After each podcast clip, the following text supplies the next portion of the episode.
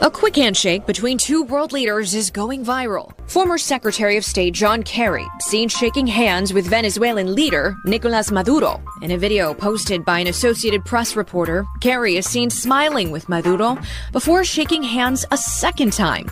Both there for the United Nations Climate Change Conference in Egypt. The handshake itself less than two seconds, but the complicated history between the two countries they represent goes back decades. Welcome, welcome to Sojourner Truth. Thank you for being here with us. I'm your host this hour, Nana Gyamfi, filling in by invitation for my sister and comrade, the host of Sojourner Truth, Margaret Prescott. That was a clip, of course, talking about the historic meeting between John Kerry, climate czar for the United States, and President Maduro of Venezuela at the United Nations Climate Change Conference being held in Egypt. We live in a global world. We are all interrelated. So on Sojourner Truth, we work to bring directly to you news and views on local, national, and international policies and stories that affect us all. And we draw out how those of us most impacted, women, communities of color, and other communities are responding. We also discuss the relationship between art and politics. Now for our news headlines. For Pacifica Radio, I'm Christina Onnested. The head of the Western Alliance, NATO, and president of Poland are rejecting claims that a missile strike that hit a Polish farmland and killed two people Tuesday was a deliberate attack by Russia, a claim Ukraine's President Volodymyr Zelensky made. Jens Stoltenberg, head of NATO, says Ukraine's likely launched the Soviet era projectile as it was fending off a Russian air assault that savaged its power grid. Our preliminary analysis suggests that the incident was likely caused by a Ukrainian air defense missile fired to defend Ukrainian territory against Russian cruise missile attacks. But let me be clear this is not Ukraine's fault.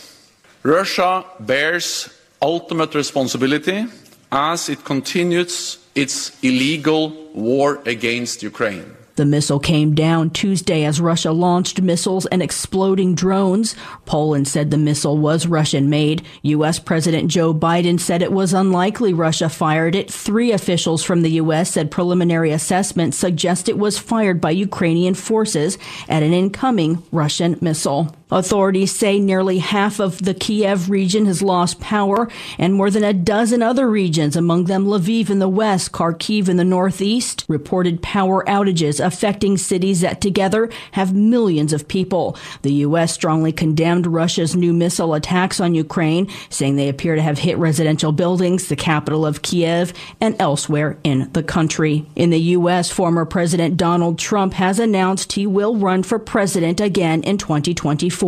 In order to make America great and glorious again, I am tonight announcing my candidacy for President of the United States.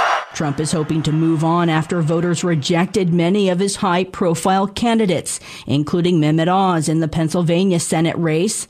Trump, though, defended his record, claiming 232 of the candidates he endorsed won. Only 22 lost. And he said the country can't take four more years of a Biden administration. Trump may have to stave off a long list of potential challengers, including Florida Governor Ron DeSantis, who's cruised to a landslide reelection victory and is now being urged by some in his party to run for president as well. Democrats are hailing their win of the Senate and Arizona's governor's race. Despite clear signs Republicans will take the House chamber, Alex Gonzalez reports. We chose sanity over chaos, and we chose unity over division. We chose a better Arizona, and we chose democracy. Democrat Katie Hobbs is projected to win the race for Arizona governor, defeating her Republican opponent, former TV news anchor Kari Lake. The high profile race was marked by sharp rhetoric by Lake, an election denier, and protesters contesting the results, which became more clear a week after Election Day, as vote totals from the state's most populous counties came in. Hobbs is the state's first Democratic governor since Janet Napolitano in 2006. In celebrating his party's midterm win to retain a narrow majority in the U.S. Senate, Majority Leader Chuck Schumer said Democrats are going to continue working across party lines, but will stay true to the party's principles. What happened last night with Kari Lake, that's proof positive that this MAGA stuff doesn't work. She was a great communicator. She still lost in a purple state. Schumer added he hopes Republicans and Democrats can continue to work in a bipartisan way and make compromises when possible. Despite several races across the country still waiting to be called, it's likely the GOP will gain control of the House. I'm Alex Gonzalez for Pacifica Network and Public News Service. Senate Democrats are moving ahead with legislation to protect same sex and interracial marriage today. The bill has gained momentum since a Supreme Court decision overturned the federal right to abortion. And an opinion at the time from Justice Clarence Thomas suggests reassessing same sex marriage rights. In the Senate, they will need at least 10 Republicans to vote with all Democrats to advance the legislation. It would ensure same sex and interracial marriages are legally recognized nationwide. The climate change minister of Nauru has denounced wealthy nations for doing little to help his Pacific country deal with the climate crisis. His comments come as a COP27 climate summit in Egypt grapples with how to adapt to a warming planet and pay for the damage climate fueled weather disasters are already causing. Eileen Alfandary reports. United Nations climate official Simon Stiell said a newly published report on climate finance estimated just how much funding is needed. The report identifies the need for a breakthrough and a new roadmap on climate finance seeking to mobilize a trillion dollars per year in external finance that will be needed by 2030. While the nations of the world seem unlikely to come up with the $1 trillion or more needed yearly to address the climate crisis, they are coming up with double that amount for military spending. According to the Stockholm International Peace Research Institute, world military expenditures topped $2 trillion last year. The U.S. spent about $800 billion alone on its military. For Pacifica Radio, I'm Eileen Alfandary. I'm Christina Onnested reporting for Pacifica Radio. And that was the news headlines. So thrilled today to be joined by guests who will be sharing information and giving us deep reasons to think and probe from around the United States and the globe. We'll be joined shortly by Cliff Albright, Executive Director of Black Voters Matter, Sirine Shebaya, Executive Director of the National Immigration Project of the National Lawyers Guild, as well as Jose Luis Ceja, who is a news reporter from Venezuela Analysis. But before we go to them, I want to give an update on a very serious situation that is happening with our sister, Brittney Griner. As many of you know, Brittney Griner is a star athlete with the WNBA, but also a spouse, a loved one, a daughter. And she was just sentenced by Russian courts to nine and a half years in a penal colony. We are going to be talking about this a little bit further in the show, but wanted to make sure that we took some time to think about Brittney Griner and all of the information, the noise, the talk that we've been hearing over the past month and two months as we've been going into these elections her story and the story of what has happened to her seems to have gotten buried. And we certainly don't want that to happen. We know that it is very difficult to be a Black person anywhere in this world. We know that it's very difficult to be a Black queer woman everywhere in this world. We know that in both the United States and Russia, that we are dealing with countries that have not shown a lot of love to Black women and have not shown a lot of love to Black queer women. We're very concerned about her situation. we're hoping that her attorneys and her families, who as of now have not really been able to locate her, will soon hear from her. And most importantly, we're hoping that she will soon be freed. We wanted to, again, take this moment and ask all of us to take this moment to be able to put some positive energy out for Brittney Griner, to take the time to think about the kind of pressure that we can apply so that we can make sure that Brittney Griner is allowed to come back home to her family members and to her loved ones. We want to make sure that this story is not buried. We want to make sure that her life is not buried. We want to make sure that we lift up that her life matters. And so we want to take this time again to talk about, to lift up Brittney Griner, to lift up the issue that she's facing, to lift up the fact that she doesn't need to be in, anywhere imprisoned, um, to think about those folks who are pri- imprisoned here, right in the United States.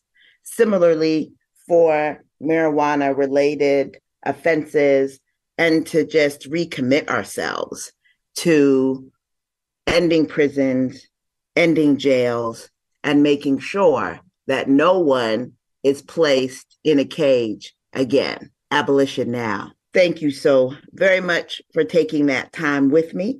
And now we'll go to our guest. So, our guest right now, so glad to be joined by Cliff Albright. Cliff Albright is a co founder of Black Voters Matter Fund, an organization dedicated to expanding Black voter engagement and increasing progressive power through movement building. He also hosts a weekly radio show in Atlanta and has served as an instructor of African American studies at several universities. It is on and popping in Georgia again. And in a somewhat unexpected nail biter, Senator Warnock and his contender, Herschel Walker, will be in a runoff election in December.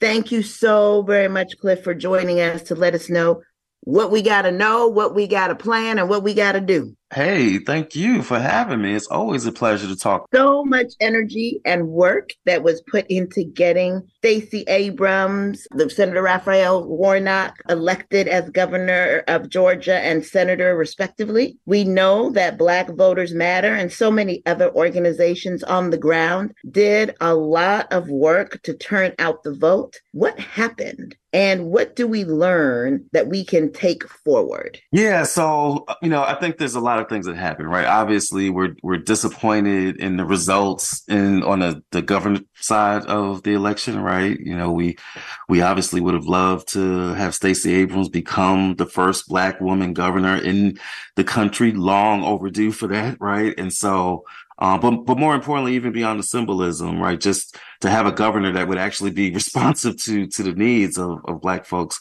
across the Georgia and, and the entire state of Georgia. So so what happened, right? And and then in terms of the Senate race, you know, we would have loved to have been able to uh, not not have to do a runoff for for this election, right? Um, in fact, every day I'm looking at a video of Herschel Walker speak. I'm I'm just amazed that we're even in this that we're in this situation of having to do of, of having to do a runoff when you got somebody that can't even complete a full sentence. Um, and so, but here we are. So what, what happened? And I think a couple of things happened, right? I think, um, one, we got to recognize that this was the first statewide major election in Georgia to take place since the passing of the voter suppression bill, right? A lot of people are just kind of discounting that. Like, oh, what happened in Georgia? Like, think about the three states where we're getting the biggest what happened questions, right? What happened in Florida?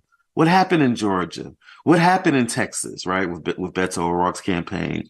People are asking what happened in those three states as if those weren't the same three states that passed the worst voter suppression bills that we saw anywhere in the country. Absolutely. So part of what happened in each of those countries, you know, it reminds me of people after 2016 when when uh, the Orange Man won, and people were like, "Oh my God, what happened?" As if 2016 wasn't the first presidential election that happened after the gutting of the Voting Rights Act by the Supreme Court in 2013. And so, you know, in all these analyses, we got to keep that in mind. That doesn't mean that every vote was suppressed, right? Obviously, millions of people were still able to vote, but they don't have to suppress every vote. All they have to do is be able to suppress on the margins. All they have to be able to do is suppress 1%, 2% through the combination of making it harder to vote by mail, making it harder to vote in person, making it harder to vote by provisional, reducing the number of days of, of early voting. We'll talk more about that in a second in regards to the runoff. But the, the first thing that happened is, is, is voter suppression, right? I think the other thing that happens is that we did not see as much support and investment amongst the black organizing progressive groups, you know, the voting rights and voter mobilization groups in Georgia. We saw a lot more support in 2020 and, and for obvious reasons, right? We, we you know, people thought that that the end all be all of democracy was just about Trump. And once once Trump was out of office, some people felt like, oh, we're all good now. No, right? That's not the case, you know. But and and then of course in 2020 we had the whole um, summer of up of uprisings related to police violence, and we saw a lot more donations into into you know some of these efforts. That didn't happen this time around. I'm not even just talking about our organization. I'm talking across the board, and so um, that that has an impact, right? When you don't invest in the groups that have these authentic relations that do this work every day, when you don't invest in such groups, when you just send money to the candidates and you think that that's going to get it done, that doesn't get it done. And so you know that was the second thing that happened, and the third thing I'll say, and I'll just say this real quick. People want to talk about like what happened with black voter turnout. People want to talk about like the, the so-called black male problem. Like what are black men doing? Here's the conversation we really need to be having. What are white women doing? you know, and particularly in Georgia, because at the end of the day, we saw um, a, a, movement across the country in many states. There were abortion rights. Um, that were upheld through ballot initiatives as well as through, you know, voting for particular candidates. That didn't happen in Georgia. White women in Georgia did what white women often do, which is they chose the side of white supremacy and, and white, you know, patriarchy. And so, and that's got to be a discussion. In fact, across the country, more white white women voted more conservatively in this election than they did two years ago. So after four years of Trump, after after uh, the Dobbs decision, after everything that we've seen over the past couple years, they in fact doubled down on white supremacy and voting voting conservatively. That's got to be just as much of a discussion uh, as like these questions around like what black voters are doing and what what black men are doing and and all of that. We can't control that, right? And so we're going to continue to stay focused on our community and what we can do. But that needs to be a discussion that that the media and and and and white progressives need to have with with their cousins. Absolutely. I've been telling folks if every election is a multiracial democracy group assignment in the United mm. States, and mm. you know, everyone gets their part, Black folks mm. do our part. Okay. Mm-hmm. We get the mm-hmm. assignment mm-hmm. where we have the least amount of resources, but we're asked to lead the assignment. We mm-hmm. lead the assignment. We do the assignment. We look mm-hmm. around and it's like, what is the rest of y'all doing? That's right. Right. That's what is right. the rest we, of y'all we, doing? Because you are doing not the assignment not that the was assignment. about multiracial democracy. When we mm-hmm. do great on the exam, you're high fiving us. when we don't right. do great on the exam, you're like, why black people didn't do their part. It's like, excuse That's right. me. That's right. We we setting up the study group. We bringing the snacks. We doing the outline. We taking the notes. you know, we got the the highlights and all that and then the test call, and y'all want to be like, well, what y'all do? exactly. Exactly. It's a serious conversation that we need to have. I mean, I know before I to talk more about the Senate race, I know, for example, with Black Alliance for Just Immigration, BAJI, the org that I lead, we got zero dollars. We went from getting money in every state in which we did civic engagement in 2020 to zero mm-hmm. dollars, mm-hmm. other than what we got, thank goodness, from Black Voters Matter um, to be able to do this work. And that made no sense whatsoever. But as you said, right. those investments weren't there. And that's a lesson to take forward the investments in doing better on that group assignment. Um, right. Let's turn now to the Senate race. So mm. folks are saying, they're posting, they're tweeting, we don't need Georgia. We got mm. Nevada. We good. Mm. Yep, yep. Mm. Um, what do you say to those folks? You know, that oh. are, are basically saying we won, quote unquote, with around the we. you know, it's over and Democrats have taken over the Senate. Right, right. The we won, like you said. What, what you mean by we, right? Because the same state that folks were high fiving, just like you said, high fiving and celebrating two years ago, talking, "Ooh, Georgia, black folks in Georgia, y'all saved democracy, right?" Uh, and and now it's like, oh, we don't need y'all, right? We we got the majority without y'all. So one, and and I think most importantly, right, it's it's just outright disrespectful because it's really a matter of like what what do the folks, what do the people in Georgia, from our perspective black folks in particular what do we what do we deserve in terms of leadership? Do we deserve somebody that actually knows how to lead that that can speak to our issues right? Or or do we need somebody who self-admittedly has lied about any number of things including walking around for with a party city badge acting like he's in the FBI and, and, and working for the police? So you know so so first and foremost George is important because we who live here are important, right? And we deserve, you know, adequate uh, representation. But but we understand that there's some folks that don't get that. And so let's look at it just from a pure political strategy perspective. There is a difference between 51 seats and 50 seats, right? There is a difference. One of the first things that frustrated many of us after the last uh the last last election when when Georgia won the two Senate seats and we thought that that gave Democrats a majority is one of the first things that happened is when they started giving out party assignments, right? I mean committee assignments within the Senate that they had to have this so-called party this power sharing agreement because the, the, argument was that technically y'all aren't the majority. You got the majority in terms of a tie breaking vote, right, from the vice president, um, which Georgia also helped make possible. But they said, well, you don't really have a majority of the Senate. It's 50 50. And therefore, committee assignments were done in a way where there's power sharing. There's not an outright majority, which on some committees has brought progress to a halt, in, including in the judiciary committee that deals with these federal appointments, right? we, if we don't, if we didn't know before how important these federal judgeships were, we ought to be crystal clear about that right now, right? From the Supreme Court down to some of these other federal courts. And so the point is that with 51 seats, right? That you don't have to have that power shift. 51 is an outright majority. It's not a tie breaking majority. It's an outright majority that would allow those committee assignments to be set up in, a, in a different kind of way and allow more progress, including more legislation to be able to move more, more quickly through those committees. So that's one issue. The, the other issue is this.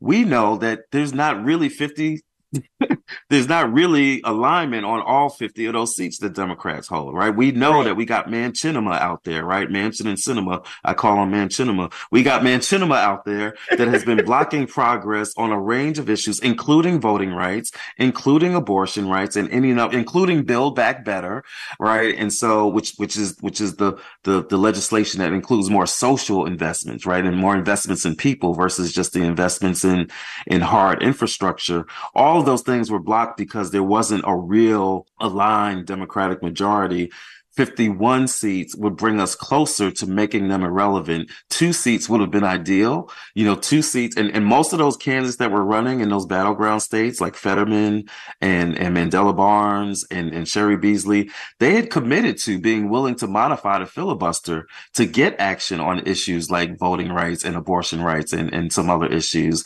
So getting those two extra seats would have been ideal. Um, you know, not ideal, but better but getting one gets us closer to that. It makes it harder for those two to to continue to hold all of us hostage because they um, are, are really just lukewarm on in terms of their policies and it also gives you some protection in case of in case of what if if if Manchin or Sinema winds up doing what many people think that they they they really needed to do from the beginning, which is that they might wind up flipping parties, right? At any moment, Manchin could wake up and be like, you know what, I think I'm a caucus with the Republicans, right? And so having 51 seats gives you cushion against against them being able to continue to to be obstructionists on some of the issues that black folks care about. We want to get voting rights. We want to get action on police accountability, whether it's the George Floyd Act or some other version of police accountability. We want some of the things that's in Build Back Better. We can't get them until we actually have a Democratic caucus, a complete caucus that's willing to. Or let me say this, because I don't, because I don't, I don't want to leave the other side off the hook, right? Because at the end of the day, all those things we could act on if there were just ten Republicans that actually had some sense, ten Republicans that actually lived on Earth One and not on Earth 2. 10 Republicans that actually would be willing to put aside the election denying and the white supremacy and just take a stand on issues from voting rights to abortion rights to even gun reform, right? Because again, we just saw in Virginia, uh, um, some more black lives lost because of the scourge of gun violence. We can't get action on that issue until we get a Senate that is willing to, um, willing to, to, to, to move on that and, and modify the filibuster and so on and so forth. So I don't want to put, I don't want to give the other side a break because none of them are doing the right thing. But we also got to be critical of the fact that we got two, at least two people in the Democratic caucus that, you know, just are not consistently on the side of the people. Absolutely. I mean, this uh, part of the group assignment is history, including recent history, right? And knowing that there's folks that are not going to roll with the rest of the Democrats. And part of it is just basic math. Like 50 mm-hmm. on one side and 50 on the other side is not a majority. And right. as we've seen for the past two years, just having Vice President Harris as a tiebreaker doesn't mean that we're getting comprehensive immigration reform, voting rights, etc. That that right. in itself is not enough. I mean, the few minutes that we have left, want to talk about this Senate runoff um, in Georgia. Last time, uh, you know, we had until January, right? And, and, mm. and we went into January 2021. And so, so many of us that were doing this voter engagement work were able to jump in and do some more work to get out the vote and you know make sure people didn't get tired and that they kept the energy up and made it happen now we have this really truncated time so can you talk they did other things like shortening the early vote period from three weeks down to just one week. In fact, really just five days. Um, and so that's that's what they that's what they did, and that's why we're in this this shortened period, which we have to understand. But real quick, but with that said, we're still sending a message. We won't black down, right? That we're going to go out, we're going to do what we do. We're, we're we're texting people, we're we're phoning people, we're knocking on doors, we're doing caravans through our neighborhoods. We're even doing a series of events around Wakanda. We're doing we're buying out some theaters and doing some some Wakanda Forever screenings. We're calling it Wakanda Votes Forever, and so we're doing some screenings, but we're not just there to have fun before the screen we're going to turn it into a big voter mobilization activity and have people do text banking and getting voter information and spreading the word, right? So we're going to do everything we can to use this four week period um, in order to do what we do, which is to have honest conversations with our folks, to pull more people into process and build power. And some of these things are things that people can do no matter where you are. You can get connected with us. You can do text banking with us. You can do phone banking with us. And of course, you can always help to raise those resources that we, you and I were just talking about a few minutes ago and and I can give you the information on how folks can can find us and able to do all of that stuff. Absolutely. Please share that information because we know there's not a lot of time between now and this runoff. So where do people go if they want to jump in with you? Yep, they can follow us on social media on all platforms. It's Black Voters MTR, Black Voters MTR. That's Twitter, Facebook, IG, TikTok. Um, you can text us. Text We Matter. Text We Matter to 25225. That's 25225. And the message is We Matter, one word. And that'll get you connected with us on our texting. Um, it'll, it'll send you links to our link tree. You can go to our volunteer. Actually, that's probably even more direct. Instead of We Matter, you can text volunteer volunteer. Text volunteer to 25225 and that'll get you information about how you can volunteer with us. Um, and, and, and so either one of those things, texting volunteer, going to our social media, you'll be able to get information about all of our, all of our activities, our volunteer links and how you can best plug in. Excellent, excellent, excellent. Always good to talk with you, whether it is on the phone, in person, on the radio. So appreciate you, comrade. Thank you so very much. Have a wonderful, wonderful rest of your day. Thank you. And thank you for all that you do. Thank you so much. Thank you. Thank you. All right. We will be back to dive in to talk about marijuana pardons and stripping citizenship after this short station break.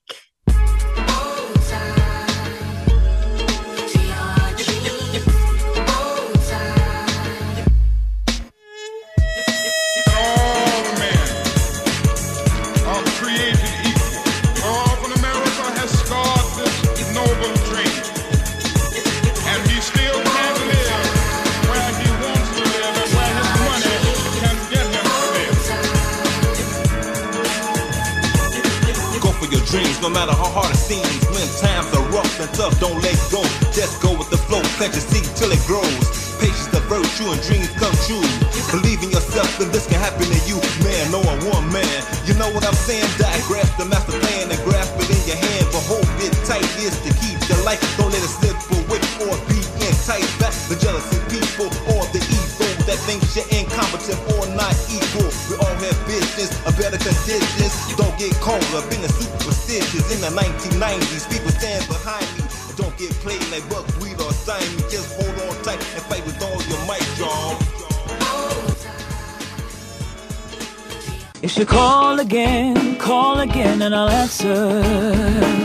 Oh yeah, call again and I'll answer.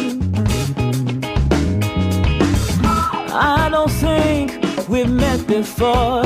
Heard some old folks talking about you like it was the Lord. Call again and I'll answer.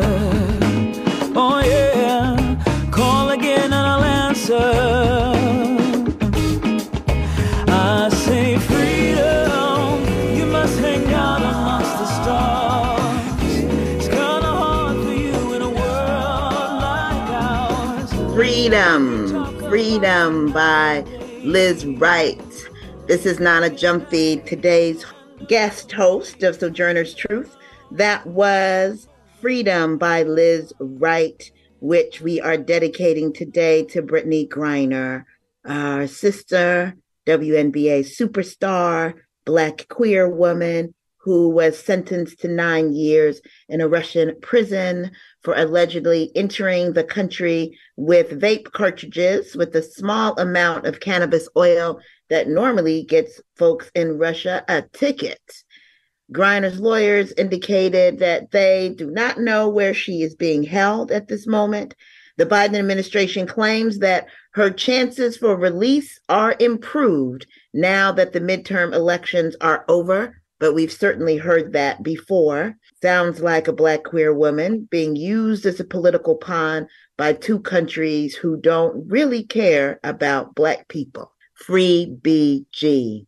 Our next guest is all too familiar with the criminalization of migrants, including Black migrants, right here in the US of A. Sirine Shebaya is Executive Director of the National Immigration Project of the National Lawyers Guild. She's a longtime immigrant rights advocate who focuses on combining litigation, advocacy, and public campaign strategies to defend and advance the rights of immigrant communities of color. She has litigated several high profile cases alongside and on behalf of people impacted by the Muslim ban, family separation, discriminatory police practices, and immigration detention and enforcement. Thank you so very much for joining us, Sirine. Really glad to have you on. Thank you for having me. It's always a pleasure, Nana. Understandably, so many people were so pleased with President Biden's executive order pardoning those who have been convicted of federal simple marijuana convictions. National Immigration Project of the National Lawyers Guild and the National Immigrant Justice Center sent a letter signed by several organizations, including BAJI, to President Biden, asking him to expand that executive order. Please talk to us about that order, just in case there's folks that haven't heard anything other than you know pardon for weed and that's about it.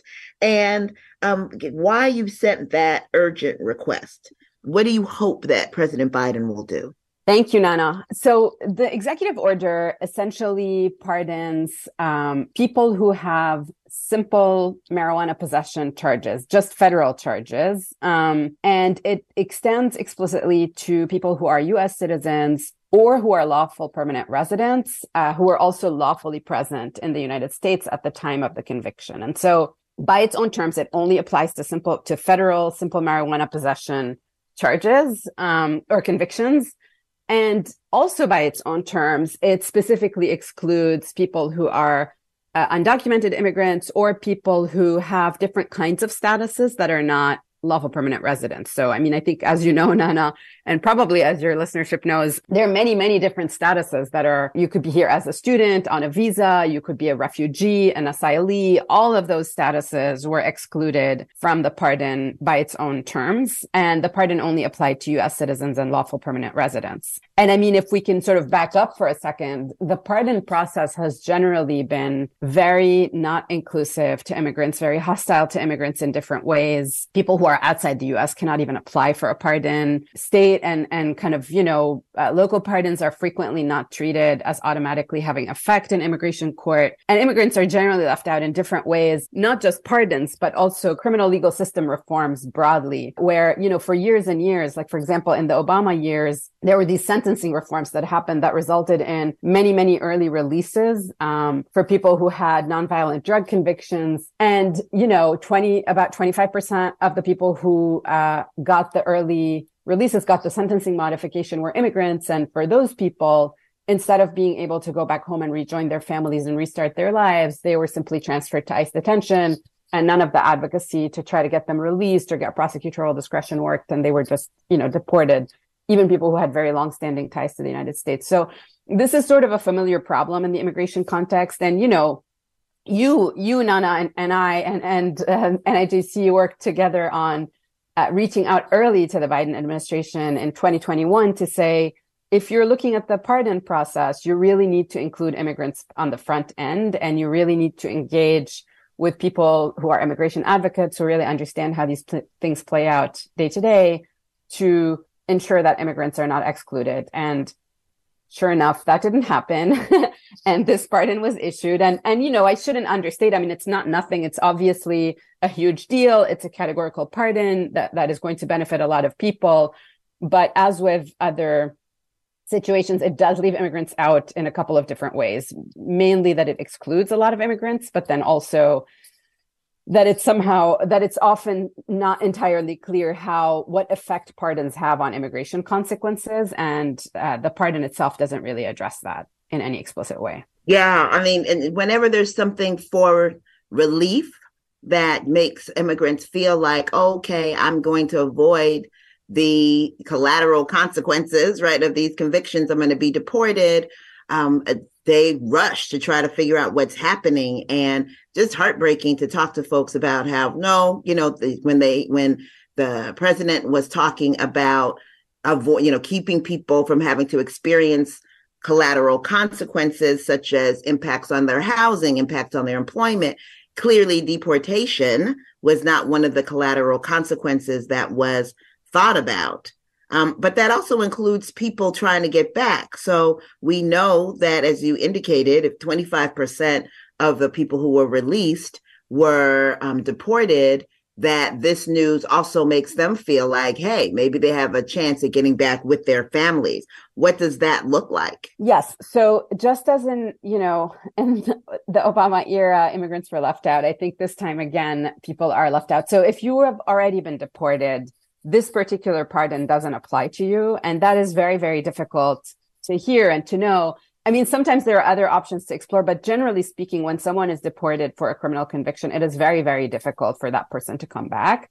And it's also true if you're deported not for a criminal conviction. I mean, the immigration system just makes it so prohibitively difficult to be able to really do the very complicated litigation and requests and et cetera that would be required to bring you back. And so Unfortunately, this particular pardon, at least in its current form, does not apply to people who have already been deported. That being said, I do think that the Biden administration really does have a unique chance to expand the scope of the pardon to clarify that it applies to all immigrants, not just lawful permanent residents, and also to clarify that the pardon, you know, applies to people who've already been deported and would enable people to come back and also people who are currently in the United States uh, not to have immigration consequences. Um, you know, I mean, I think like as with everything in the immigration enforcement context, the administration frequently very aggressively pursues people, for example, who have simple marijuana convictions, whether federal or state or local.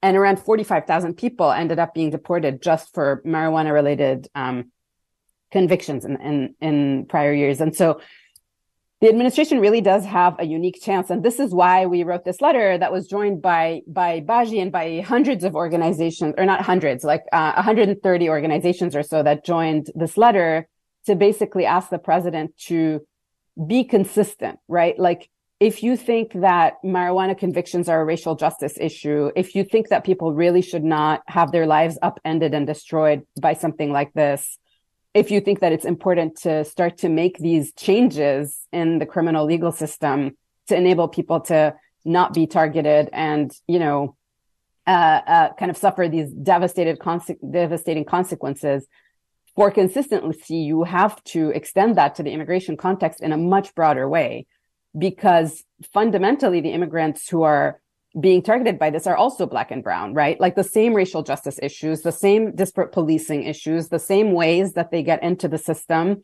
apply equally in the immigration side. And so leaving any immigrants out is just very inconsistent and also continuing to pursue immigration enforcement against people who have, for example, state marijuana charges is also highly inconsistent with this pardon for simple marijuana possession. Um, so you know, I don't think it's the end of the road. I do think it's it's a, it's a good first step to pardon simple marijuana possession, but I think a lot more needs to happen there, both in terms of the immigration, like the administration's approach to immigrants who are already in removal proceedings, and also in terms of Pre- President Biden's articulation of who this pardon actually applies to. Yeah, still some work to do and some pushing to do in that arena. But as you indicated, the opportunities for the administration to really um, honor its conversations and its executive order with regard to racial equity in how this pardon is clarified um, is definitely there. We just have literally maybe a minute and a half left, but I wanted to ask you about denaturalization. Uh, another letter um, that we you were a part of, and effort that you were a part of, is to address this denaturalization office that was set up by President 44 and a half, um, but it's still in existence. And I think most people, when I bring this up to them, they are shocked that there is something called a denaturalization office that uh, and a process that strips people who have been naturalized of their citizenship. Why should all of us, whether we are migrants or citizens of this country, be concerned about a denaturalization office? Yes. So denaturalization, I know we have very little time, but just uh, broadly is one of the most extreme immigration consequences that can possibly exist, right? And just the fact that denaturalization exists in the immigration code essentially creates two classes of citizens. And so historically, I think administration after administration for decades and decades had used it very, very sparingly and only in the most extreme of cases, like against Nazi war criminals, for example. Um, and the Supreme Court had also sort of narrowly interpreted denaturalization provisions generally to make sure that it's applied in a narrow way. Um, I mean, I personally don't think it should exist at all, but you know, uh, for for what that's worth. But then the Trump administration changed that and built up like an entire office and began to really aggressively target people, especially from Arab, Muslim, and South Asian communities, as well as others like Latinx immigrants and other immigrants, um, for denaturalization. And at the beginning of the Biden administration, it looked like the administration was set to wind this down and really take a look at sort of how it was set up under the Trump administration and go back to the longstanding practice about only using denaturalization in the most egregious of cases. But as of right now, I mean, they did downgrade the office and sort of changed resource allocations a little bit so that it's now just a smaller unit. It's not a big office anymore. But they really have not made any significant or meaningful changes to policy around denaturalization. Um, uh, they have so far maintained the previous administration's use of denaturalization as an enforcement tool, and that's really targeted and harmed Black and Brown immigrant communities in particular, as you well know, uh, Nana. And so, what we're trying to push the administration to do is to really make a meaningful change because if they don't fully dismantle the full apparatus that the Trump administration put down, it's going to be very, very easy to abuse this you know, in future times. And there's nothing that sort of shakes a community's belonging and, and sense of security in the country, like the threat of denaturalization. If you tell someone now you're a citizen, but I could go after you and make you not a citizen for, uh, you know, very spurious reasons, um, it just creates a lot of instability and insecurity. And that was, of course, the point for Trump. Um, but we really would like to see the Biden administration doing something significant there and essentially taking down the entire apparatus that was mounted by the prior administration and, um, you know, going back to longstanding practice about very sparingly, if ever, using that tool uh, in the enforcement toolbox.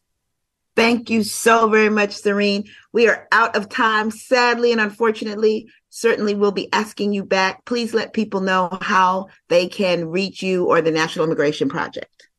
Thank you so much, Nana. Well, you can reach us online at nipnlg.org. Uh, you can also uh, follow us on Twitter. Uh, I'm also on Twitter with my full name. Um, and uh, it's just been such a pleasure talking to you as always. Thank you for covering these very important topics. Thank you so much. Have a wonderful day. This is Nana Gyamfi, guest hosting for Margaret Prescott on Sojourner Truth. If you are on Facebook, you can look for Sojourner Truth and give them a like. We're also on SoundCloud. Look for us there, Sojourner Truth with Margaret Prescott. On Twitter and Instagram, follow our handle at So True Radio and visit our website for additional content at So True Radio. That's S O T R U E radio dot O R G. Just two years ago, the Department of Justice put a $15 million bounty on Maduro's head in connection to an effort to, quote, flood the United States with cocaine. Venezuela has also been the subject of scathing reports by the United Nations, listing over 3,000 human rights violations by Maduro's government, like torture, and illegal executions. Nicolas Maduro, uh, he interrupted uh, what was an ongoing meeting at COP27 to uh, engage Special Envoy Kerry, and this was very much an unplanned interaction. Overnight, the State Department on the defensive. He was caught by surprise. In an attempt to downplay the moment, they pointed to other clips of Maduro with other world leaders. His latest handshake adding to tension at an already terse conference. No les importa cumplir los acuerdos que se han firmado, el Acuerdo de París. Maduro taking shots at Europe and the U.S. over their commitment to fighting climate change. A big theme of the conference this year centers on who will foot the bill for climate fueled disasters in developing countries. Let's get real. It's only going to get worse. Some world leaders calling on wealthy governments and oil companies to pay up when it does. While they are profiting, the planet is burning. And with Brazil's return to the conference and a possible appearance by Brazil's new president elect, Luiz Inácio Lula da Silva, otherwise known as Lula, the Brazilian leader campaigned on promises to protect the Amazon rainforest and restore Brazil, the world's lungs, as a leader on climate change. Heated conversations to be had on how to fight a warming climate, all while navigating political tensions all while navigating political tensions. I could not help but really um, belly laugh when I saw Venezuelan President Maduro at the climate conference in Egypt, uh, walking up to John Kerry, all smiles. Um, and another point, shaking hands with President Macron, who quickly talked about, you know, we got to talk, and I'm going to be talking to the presidents of Argentina and Chile too. And I mean, these conversations really show the difference between where the West and the U.S. has been with Venezuela um, then and now. And I'm so glad to be able to talk about that irony with Jose Luis Granados Ceja. Jose Luis Granados Ceja is a journalist and political analyst based in Mexico City. He is a staff writer with Venezuela Analysis covering regional and international issues. He is currently pursuing a master's degree in the defense and promotion of human rights at Universidad Autónoma de la Ciudad de Mexico. Thank you so very much for joining us. Really happy to be here. I couldn't help but laugh, I'm telling you, at the change of outward attitude. I'm not trying to say it's a change of politics, but a change of outward attitude and demeanor that Kerry, Macron, and other Western leaders showed President Maduro at COP27. Please help people understand what it is that we were looking at. I think what the scenes we saw at the COP conference tell us is just the total exhaustion of the so-called interim government strategy that was led by the United States and represented by this little known lawmaker in Venezuela named Juan Guaido. This was always a plot to try to effect regime change in Venezuela, you know, to try to change a government that is at odds with Washington and in order to secure access to Venezuela's vast resources, right? I think it was particularly interesting to see Macron, of all people, going out of his way. I noticed in the clip they talked, you know, we had the State Department trying to claim that it was Maduro interrupting. Well, in the case of Macron, it was Macron seeking him out. When he previously hosted Guaido personally receiving, you know, lauding his work to defend so, you know, so-called work to defend democracy in Venezuela, and there he is seeking out Maduro. The truth is, is that Guaido has lost pretty much every ally he has, and inc- that includes the European Union, which now uh, no longer refers to him as you know the interim president, but rather an opposition leader, right? And I think this is probably most telling in terms of just how isolated Guaido and the whole interim government strategy has actually become. Was there was recently a vote at the OAS, uh, the Organization of American States, which is the regional body, which is you know we here in Latin America we call it the Ministry of Colonies of the United States. And there was a vote to decide who was going to represent Venezuela at this body if it was time to take away the recognition that they had given to Guaido, who was parading around calling himself president. And ultimately, the vote didn't pass because it requires a, a special majority. But the only countries to vote in favor of Guaido were Canada, United States, Guatemala, and Paraguay. So, you know, what we're seeing is that the isolation of Venezuela is finally coming to an end. And that's really important. I think it's also important to say that this is due to, yes, the extraordinary efforts of Venezuela to resist, of the government of Venezuela to say that they will not allow a country to come in and declare who's the president and totally trample the Venezuelan constitution, but also the Venezuelan people who've had to endure this circus show for years now of, of somebody pretending to be president and going around and, and, and having serious consequences as a result. And obviously the, the impact that this has had on the quality of life of Venezuelans, uh, you know, inside of the country of having to, you know, endure the punishing sanctions that are, that are severely impacting the, you know, the quality of life for, for Venezuelans. And so, you know, we're already seeing results of this. The, the, the, the end of the isolation of Venezuela is obviously a very important step, but what you know what needs to happen is the end of this illegal sanction regime that has been imposed on the country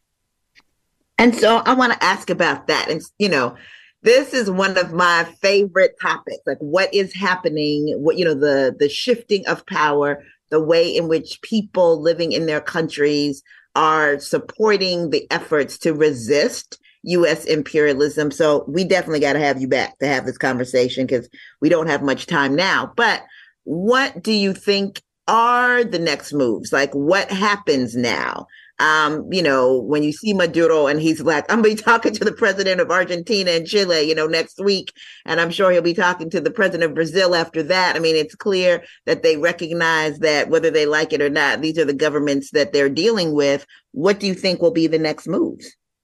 Yeah, and the opposition themselves, they recognize that the, the, scenario has changed. A lot has changed. And, and a, a, lot of that is also credit to all of the peoples of Latin America that have also decided to vote out these Washington friendly governments that previously were in place that lend that that led decided to participate in the charade and, and recognized Juan Guaido as well. Uh, you know, we're already seeing the results of, of this of the shift and, and in terms of what, what happens next. There was very recently there was a meeting with Macron, with the president of Colombia, Petro, um, with the president of Argentina, Fernandez, uh, where they were talking directly face to face, the president of the Venezuelan National Assembly, Chavista, Jorge Rodriguez, uh, with the opposition uh, figure who represents the opposition in, in negotiations, Gerardo Blyde. Uh, you know, and there, Jorge Rodriguez was also really clear. No one negotiates with a gun to their head. You know, the, the, the next steps are for the talks to resume. They're being hosted here in Mexico uh, between the Venezuelan opposition and the government to try to reach certain agreements and, and in order to, uh, you know, to, to secure a situation um, where the sanctions can can finally be lifted. You know, uh, that's that's the key thing. So the United States, what they want and what they're trying to maintain is the is that uh, you know the negotiations have to produce uh, you know they're not exactly clear, but some kind of result. Uh, in order for for the illegal sanctions to be lifted, right? Uh, and so until then, we're going to see these this you know uh, the imposition of these sanctions, the support for for for the interim, the so-called interim government. I have to be clear about that, right? They essentially sustained only by the United States State Department at this point, right? It basically exists to perpetuate a, a bureaucracy and also importantly to facilitate the theft of the assets that belong rightfully to the Venezuelan right. people, right? And right. so now what we're seeing is, is this push to have a negotiation in order to, to, to hold election results. Now, what do I think is going to happen? I think the talks are going to eventually resume. Um, but I think the, the U.S. is going to do everything it can to stall the lifting of its sanctions on Venezuela because they know that these sanctions are a huge collect issue of collective punishment on the Venezuelan people. If they lift the sanctions, if Venezuela is able to uh, participate in the oil market again, and there's a tremendous amount of pressure on the United States to have that, as we know, the, the conflict in Ukraine is creating an energy crisis, particularly in Europe. And there isn't a lot of other places that are able to ramp up their production to be able to meet that demand. And so that's why you see people like Macron, you know, talking about the energy crisis. I've got to jump Portugal, in said the same. Sorry, thing. Jose Luis. Yeah, go, go ahead. ahead.